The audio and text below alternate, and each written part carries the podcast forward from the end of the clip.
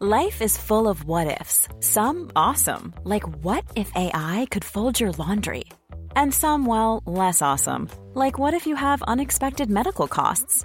United Healthcare can help get you covered with Health Protector Guard fixed indemnity insurance plans. They supplement your primary plan to help you manage out of pocket costs. No deductibles, no enrollment periods, and especially no more what ifs. Visit uh1.com to find the Health Protector Guard plan for you. When you make decisions for your company, you look for the no brainers. If you have a lot of mailing to do, stamps.com is the ultimate no brainer. Use the Stamps.com mobile app to mail everything you need to keep your business running with up to 89% off USPS and UPS. Make the same no brainer decision as over 1 million other businesses with Stamps.com. Use code PROGRAM for a special offer. That's Stamps.com code PROGRAM.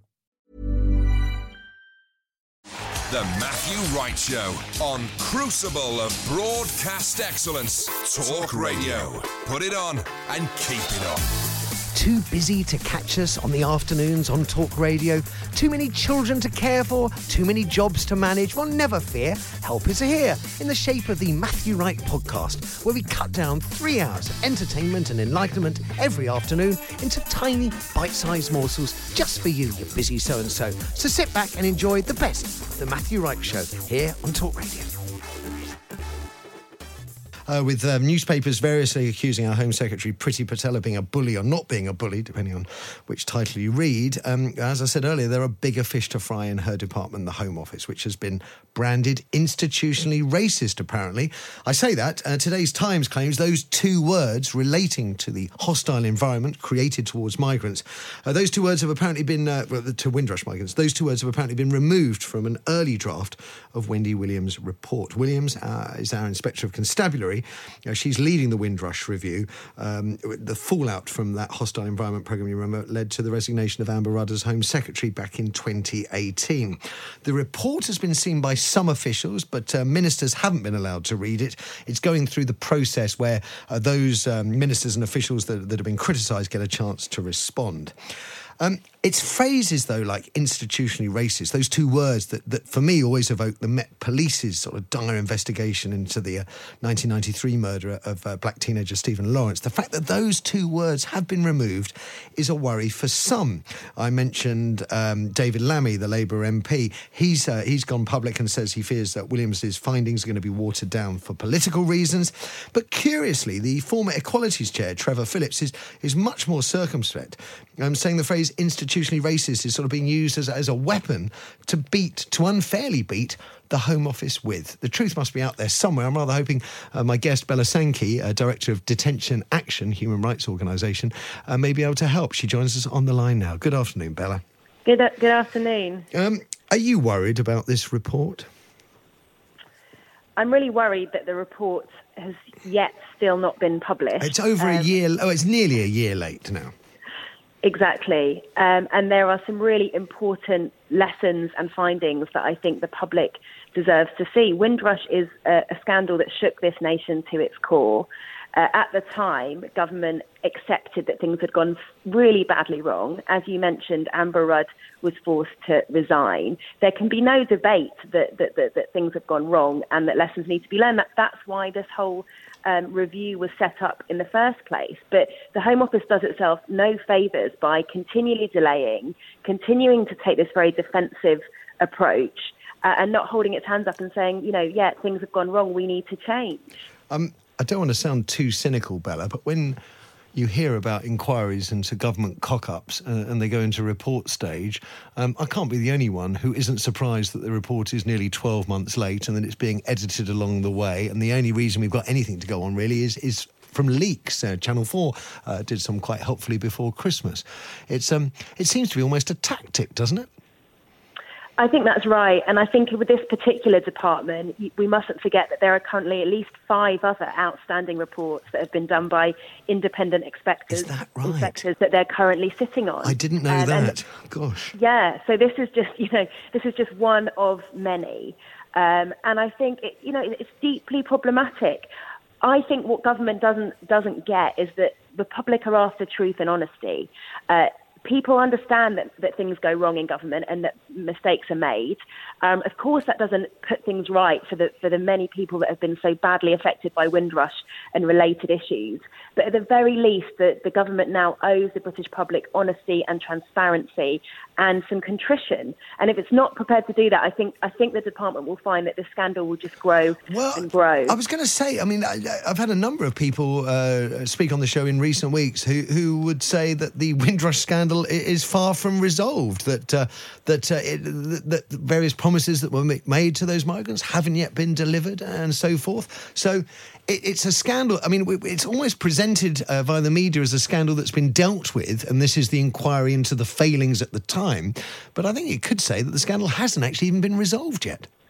I think that's quite right. Um, there are there are many people that are the victims of uh, Windrush from that generation who still haven't been contacted to see um, how they've been affected and whether they are owed compensation. The compensation scheme is kind of grinding along at a, at a, at a glacial pace. There is still so so much that is unresolved. The de- deportation flight to Jamaica last week, I think, exemplified this. We know of at least two people that were deported that have very clear Windrush links and that may have a claim to be in the UK. So it's quite feasibly the case that deportations are still taking place that shouldn't. Yes. Um, be- be- because of Windrush. So you're so right, Matthew, to say that this problem has not been sorted. And I would really, I would really urge and caution the Home Secretary to be very careful. She's on very, very dodgy well, ground right now. I mean, if we start joining the dots, okay. So, so Wendy Williams' report we believe, we understand, originally contained the words that the Home Office was institutionally racist. If we extrapolate from that, could we start asking ourselves why the report hasn't been published, why these things haven't been done, why words are being removed and edited? Could it, I mean, I know the report is supposed to be independent, but you can't help but wonder whether it taps into this thought, this, this view that the Home Office itself is racist. I think that's an inevitable conclusion. I mean, people uh, that are carrying out this review would not be um, using words like that lightly. I think there is overwhelming evidence uh, that there is an institutional problem with racism in the Home Office. Uh, you can see that from the evidence of the Windrush scandal, the way in which policies have been passed and upheld that um, have, a, ha, have such a disproportionately uh, negative effect on black and minority ethnic people in this country. And indeed, the whole mandate of the Home Office, the way it operates, uh, the, the target driven culture that's all about deporting people and asking questions later, is inevitably going to give rise to uh, racism. There's no escaping that. Um, and I think it's really short sighted of the Home Office to think that this is another situation they can just kind of uh, you know, wait it out or, or, or, try and defend itself out of. They, there needs to be honesty. The Matthew Wright Show on Talk Radio. We're discussing um, the death of Harry Dunn and the failure thus far by the UK government to bring the woman uh, believed to be responsible, Anne Sacoolas, to justice here in the UK. Radd Seiger, a neighbour, knew Harry from the age of two, is, is with us and talking us through it. Just before the break, you were telling us, Radd, that you don't really buy the diplomatic immunity line. You say it doesn't stand to scrutiny. I, I assume that anybody who came over here working for the EU, any foreign government had some kind of immunity, uh, and that, for good or bad, is the way it is. So people here in London working out of embassies, foreign embassies, will be diplomats and they will have diplomatic immunity. RAF Croughton is about 70 miles outside of London. They're spies there. They're not diplomats. So I, I, so the, start, the starting the point law. is they're not diplomats. Correct. Right. I could okay. go through all the law, and it's very complicated. Give us a little of it, if you could. Uh, where where does diplomatic immunity arise from? Right. So it started after the Second World War, and as the Cold War came in, when um, people were worried that diplomats were being posted to hotspot countries, dangerous places, dangerous Russia, you know, North Korea. I don't want to single out countries, yeah, yeah, but yeah, you know, and it, that that was the intention behind the the convention that was um, called in 1961 in Vienna, when the global community came together and said these people need protection. They may be in danger if they get um, bundled into the back of a black van and kidnapped. The governments can go in, slap diplomatic immunity, and get them out of harm. Right. It is not a get out of jail free card if you drive on the wrong side of the road and take the life of a young man Everybody knows it. The two, the only, the only organizations that are busy defending that position at the moment are the United States government and our government here. Now that must irk you and Harry's family enormously because you're you're suggesting that the UK government is working in uh, cahoots with the US government to deny Harry Dunn's family. I family now justice. strongly believe that that is the case. Let them prove otherwise. But why are they defending that position that it's okay for Americans, or any diplomat for that matter, to come here, kill your children, our children, and then let the person go? That is not how it's going to work in the 21st century. And it's not just Harry's family. We're all in danger. There's millions of people out there who know that's the position. and thousands of diplomatic cars, and then as, and then we extend from that thousands of cars It's a- driven by a- foreign this nationals all who aren't This diplomats. is all about our safety. Now we all know that collisions happen on the road, but you know the Vienna Convention that I've just mentioned specifically says that if you are a diplomat, you are to uh, respect and abide by your host country's rules and regulations. End of end of story. I could I could sit here for three hours and spell out the law. do, you, do you think you're? I mean, it- I, I hate to politicise it, but it, it, I can't ignore the fact that the UK is desperate for a trade deal with the US. Uh, Huawei, we've seen that that Boris, who's obviously reluctant to withdraw or pull Huawei out of our 5G network because we're already committed to it. Kit has been built, money has been spent. Apparently, his insistence that Huawei has a, a minor part to play has irked Donald Trump. You get the feeling that uh, if you then say, well, and we want Anne Sacoolas, that would possibly be a step too far for the president. it's it's it's it's the correct question to ask at this stage.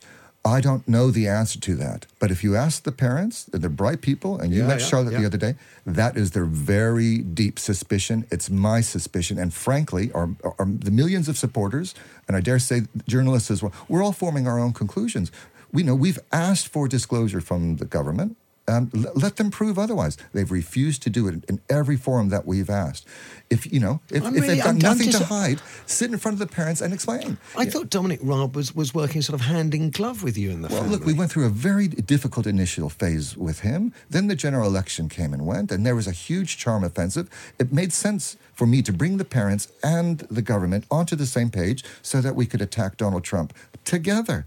Then he wasn't candid with them. Relationships are all about trust. Trust is about the truth. What about the um? Oh gosh, that upsets me just thinking. What about the uh, the video of Sacoolas with her children filling up her car in America? How did that go down with We've the seen family? we've seen a couple of bits of footage, and and Matthew, just like you bre- break down, it makes me very upset as well. I've been with Charlotte both times she's seen that footage, and it's absolutely floored her because, like us, we can't imagine if I had done this to somebody just just, moving on it, with my yeah. life. Now Charlotte still you'd have to look the you'd have to look Charlotte in the eyes Quite. and say, "I'm sorry. I didn't mean to do it, And but I'm still sorry." to this day, she's she harbors hope that Anne Sacoolas will wake up one day and think, you know what? It just isn't right to run from justice. I've got to go back. I've got to meet with Charlotte and talk to them. What you know, Harry was horrifically injured that night.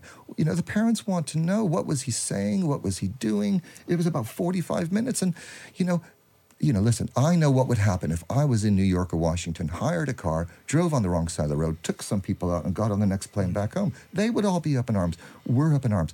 Matthew, she needs to come back, and she needs to come back now. Do you think she will ever come back? I I'm- I, I mean, listen, sorry. go, no, no, you go ahead because I, I think you've got Trump there at the moment, which I imagine is a massive barrier, but he's not going to be there forever. Most people think she won't come back. And, you know, listen, it's my job to represent this family, and that means bringing this lady back. I would not have started it if I wasn't 100% clear that she is coming back. We have moved a mountain.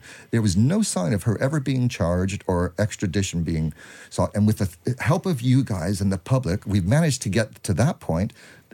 Yeah, I always knew it was going to be rejected. I, what I can say to your listeners this afternoon is, you know, there are discussions going on in the background you know, Trump will wake up one day and maybe maybe send her back, maybe he won't. If we have to wait until Trump goes, that's absolutely fine. The extradition request will never will never go. Trump will go. This will hang over her head forever. If we have to wait until a reasonable administration comes in in Washington and sends her back, that's fine. But you know, we all want her back now. There is not a shred or ounce of doubt in my mind that she's coming back. Uh, otherwise, I'd be saying to the parents, "Let's move on." Can can I ask you, does Charlotte want Anne Sacoolas prosecuted, or does she want Anne Sacoolas to look her in the eye and say, "I'm sorry"? Charlotte very simply wants Anne Sacoolas to do what you and I would have to do in very similar circumstances, which is present yourself to the authorities and go through the legal process. You will never hear Charlotte saying anything about whether she's guilty or not or how long she should serve if she is guilty. This is an important point of principle. Whether you're Donald Trump or Anne Sacoolas or anybody, you or me, you when the worst happens, you present yourself to the authorities, go through the legal system, as painful that, as that is. If we're going to set a precedent now that it's okay for Anne Sacoolas to run away, then frankly, I'll take my opportunity as well if this happens to me, and I'll say, well, good enough for her. It's, we can't let it happen, and that's what Charlotte is um, is advocating for. You, you, and the family have done an outstanding job. Uh, it's when when you lose a child, there is a an an energy, I suppose, that comes from it, which I can see burning strongly in Charlotte. But as I was saying to you and her on, on Monday, um, it doesn't take long sometimes for the media to let the story. It starts to become, dare I say it, boring, overly familiar. You're not making, Saturation. you don't get enough headway, etc. Are you hopeful you can keep the pressure up over? You're already talking about a period of, of possibly five more years. You know what's incredible is you talk to Charlotte, and I, and I and I think she mentioned this to you the other day. She made a promise to Harry the yes. night he died that she would get him justice. Now, I know who's going to win this battle. It is the two administrations or Charlotte? You, you know, she's five foot nothing, but has got the determination of I don't know fifty thousand people. She's not going to give up until she gets justice, and you know she will never break that promise. What's interesting, you know, now is having started the ball rolling people are doing stuff on their own. You know, there are protests being organized outside the U.S. embassy that I didn't even know about. You know, people are, you know, motorbikes are, you know, the groups are riding on, you know, places in Washington. I think even if I said to Charlotte now, you know what, I'm exhausted, I need to have a rest, and you know, the parents are exhausted. You know, this campaign is going to carry on without us. There are so many people now who are so um, upset by this that they're just going to do it for us. But we will never rest until this lady's back. Can you tell us a little bit about the son that Charlotte lost? You knew him since he was yeah. two years old. What kind of a boy was he? Lovely, happy, bubbly.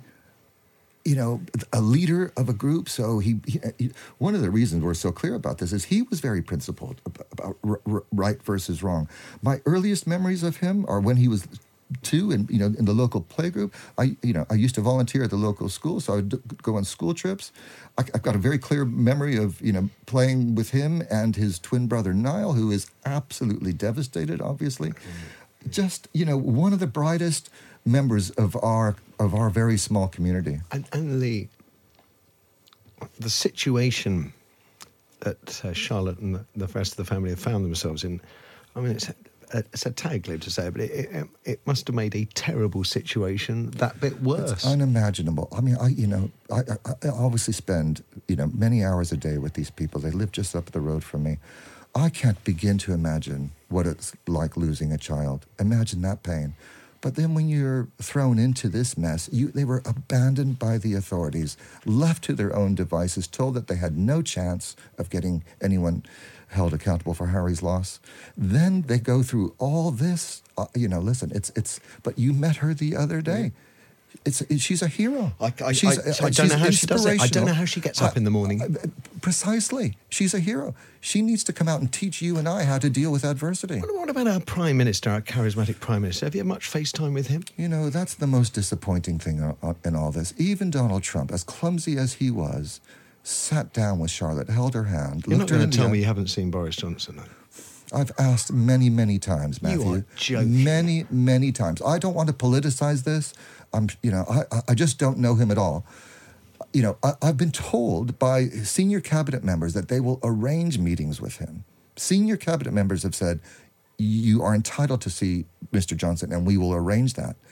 He has, I, am half, at least half a dozen times I've asked he, he's running from us. He doesn't, unlike you, you had the courage the other day to sit down with Charlotte, look her in the eye, put your arm around her, and and and help her. And she's so grateful for that. He, I don't believe he's got the, the the moral courage or fiber to do it. I think he knows that there are some very, and I will look, as you can tell, everybody knows me by now. I will look you directly in the eye and I will hold you to account. I don't think he's got the courage to face us. What the hell went on, and why isn't he demanding a review of the diplomatic immunity position. Let's improve road safety so this never happens again. Heads buried in the sand, Matthew. And I, look, I, I don't want to politicize it, but I am absolutely sick to death of asking him to meet with us. You are caught in a political situation, so it is inevitable you will have to. I am aghast that our Prime Minister hasn't met Charlotte. I'm absolutely Should aghast. If only because I thought um, Boris quite likes a good publicity opportunity, consoling a grieving mother, I would have thought would have been a, a good political move, and, and it would have given it would give Charlotte so much comfort. I have to say, and you could you could, you could legitimately say, Matthew, you know, he's got lots on his plate. Sure, I have been told by senior cabinet members that Harry Dunn is the number one item on the agenda because it's about our safety. It's about the the relationship you know, he seems to find time to do, you know, friendly interviews on BBC Breakfast and whatever. He he can make time for Charlotte, and he should do. And if he and if he continues to run from us, it's a disgrace. Radd Seiger, um, you're doing an extraordinary. You're doing you're doing an extraordinary job.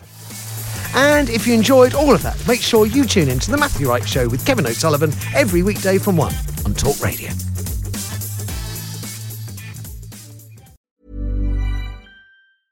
Hey, it's Danny Pellegrino from Everything Iconic. Ready to upgrade your style game without blowing your budget? Check out Quince. They've got all the good stuff shirts and polos, activewear, and fine leather goods, all at 50 to 80% less than other high end brands.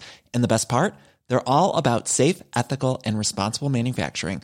Get that luxury vibe without the luxury price tag. Hit up quince.com slash upgrade for free shipping and 365 day returns on your next order. That's quince.com slash upgrade.